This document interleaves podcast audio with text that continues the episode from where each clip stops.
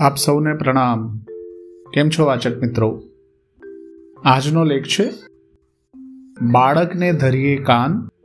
લેખક છે, ઈશ્વરભાઈ પરમાર. બાળક જગતના બાગનું અણમોલ ફૂલ. પોતાની નાજુક પાંદડીઓ અને પાન હલાવતું નાનેરું ફૂલ. એવું તો આપણે પકડી જકડી રાખે છે કે આસપાસના તોતિંગ વૃક્ષો અને વિશાળ લતામંડ પોએ વિસરી જવાય. ફૂલ જેવું બાળક આખા પરિવારને કેવું વિવિધ કામોમાં પરોવાયેલું રાખે છે. ઘરકામને નોકરી ધંધો સંબંધો ને સફરો પૈસો ને પુરુષાર્થ પાપ ને પુણ્ય, આ બધું જ કરવા પાછળનું એક કારણ છે પોતાના લાડલા બાળક માટે હેત અને હિતથી ભરપૂર ભાવ ભાવ. બસ.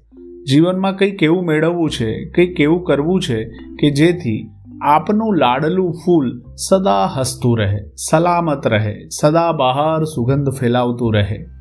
આપણી આ જીવન ભાવના હોય છે કે જીવીએ ત્યારે બાળક જીવતું હોય અને જગતમાંથી જઈએ ત્યારે એ જીવતું હોય. આપણે આપણા અવસાન પછી પણ જીવીએ છીએ, આપણા ચિરંજીવીઓ દ્વારા. આપનું બાળક એટલે આપની લંબાયેલી આવરદા. અનેક તડકી છાયડીના તાણાવાણાથી વણાયેલા આપણા આયખામાં કેવી વિચિત્ર પરિસ્થિતિઓમાંથી આપણે પસાર થતા રહીએ છીએ. ક્યારેક તો દેવાલયની દોડધામમાં જેમ દેવને, તેમ ધંધાકીય અને પારિવારિક પડોજનમાં બાળકને વિસરી જવાય છે. કારણ કે આપણે હજુ વધુ ધન એકઠું કરવું છે, મિલકતો વસાવી છે, વધુને વધુ ઉચેરા જીવન ધોરણો હાસિલ કરવા છે. પોતપોતાના ક્ષેત્રના શિખરે પહોંચવું છે. કામ લાગે તેવાને મન મહલે, તેવા સંબંધો બાંધવા, નિભાવવા અને વિકસાવવા છે. મળી શકે તેટલું ભૌતિક સુખ માણવું છે અને સુવિધાઓ ભોગવી લેવી છે.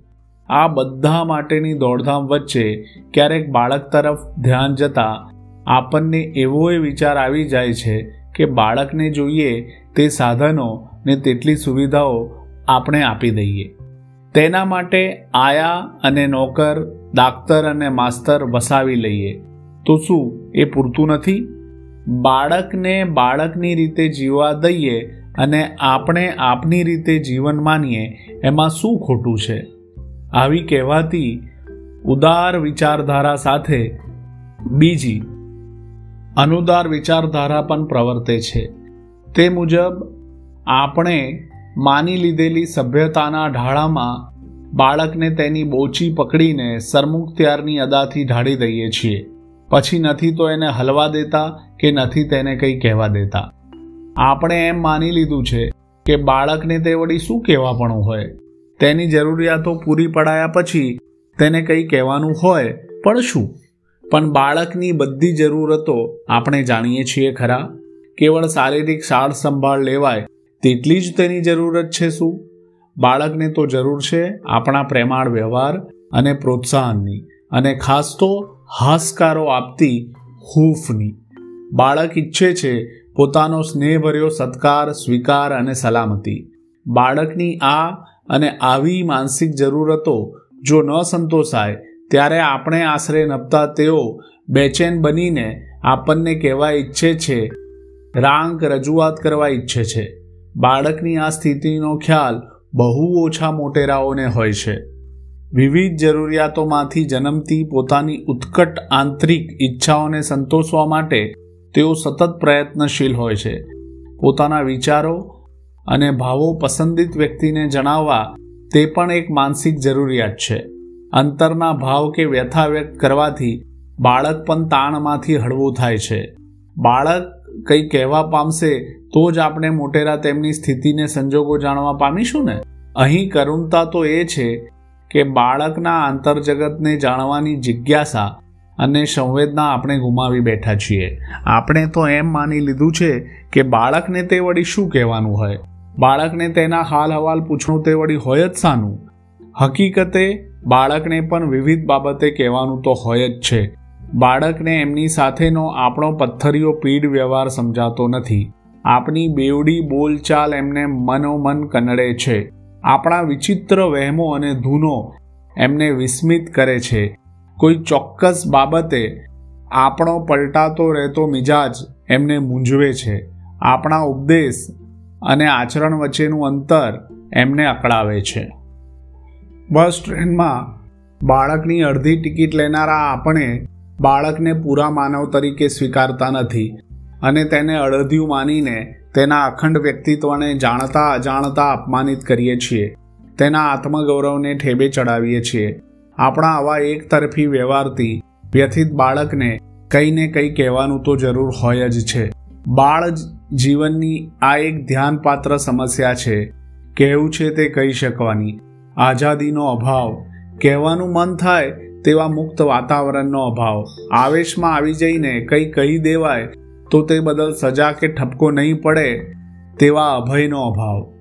આવા તેવા અભાવના વેરાણ વાતાવરણમાં બાળપુષ્પ પ્રફુલ્લિત રહેવાને બદલે મુરઝાયેલું રહે તે સહજ છે.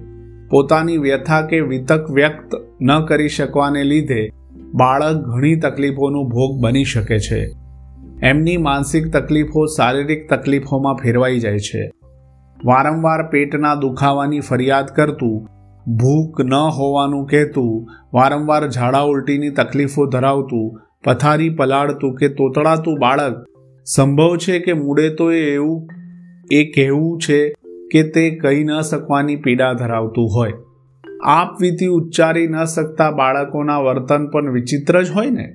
નખ કરડવા કે અંગૂઠો ચૂસવા જેવી શાંત પ્રતિક્રિયા ઉપરાંત આવા બાળક ખરેખર તો જીવતી સમસ્યારૂપ જ બની જતા હોય છે. ઘરમાં અને બહાર ભાંગફોડ કરતું, લીધેલી વાત ન મૂકતું, કજિયાળું, રિસાળ, ભટકતું બાળક સંભવ છે કે મૂળે તો એ એ જ કેવું છે કે કહી ન શકવાની પીડા ધરાવતું હોય. આવા બાળક માનસિક વિકાસ રૂંધાય છે.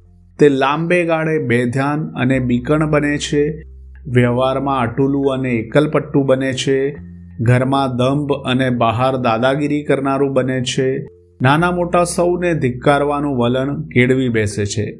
તે કોઈનો એ વિશ્વાસ કરી શકતું નથી. સતત ચિંતાનો ભોગ બનેલું બાળક દીવા સ્વપ્નમાં રાચતું થાય છે. વડીલોની ઉપેક્ષાથી ક્ષુભિત થયેલું બાળક બીજા પર વર્ચસ્વ જમાવી શકતું નથી.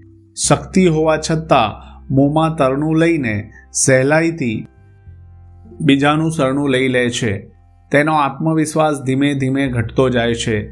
તે પોતાની વાત ભારપૂર્વક રજૂ કરી શકતું નથી. તે અણધડ રહે છે.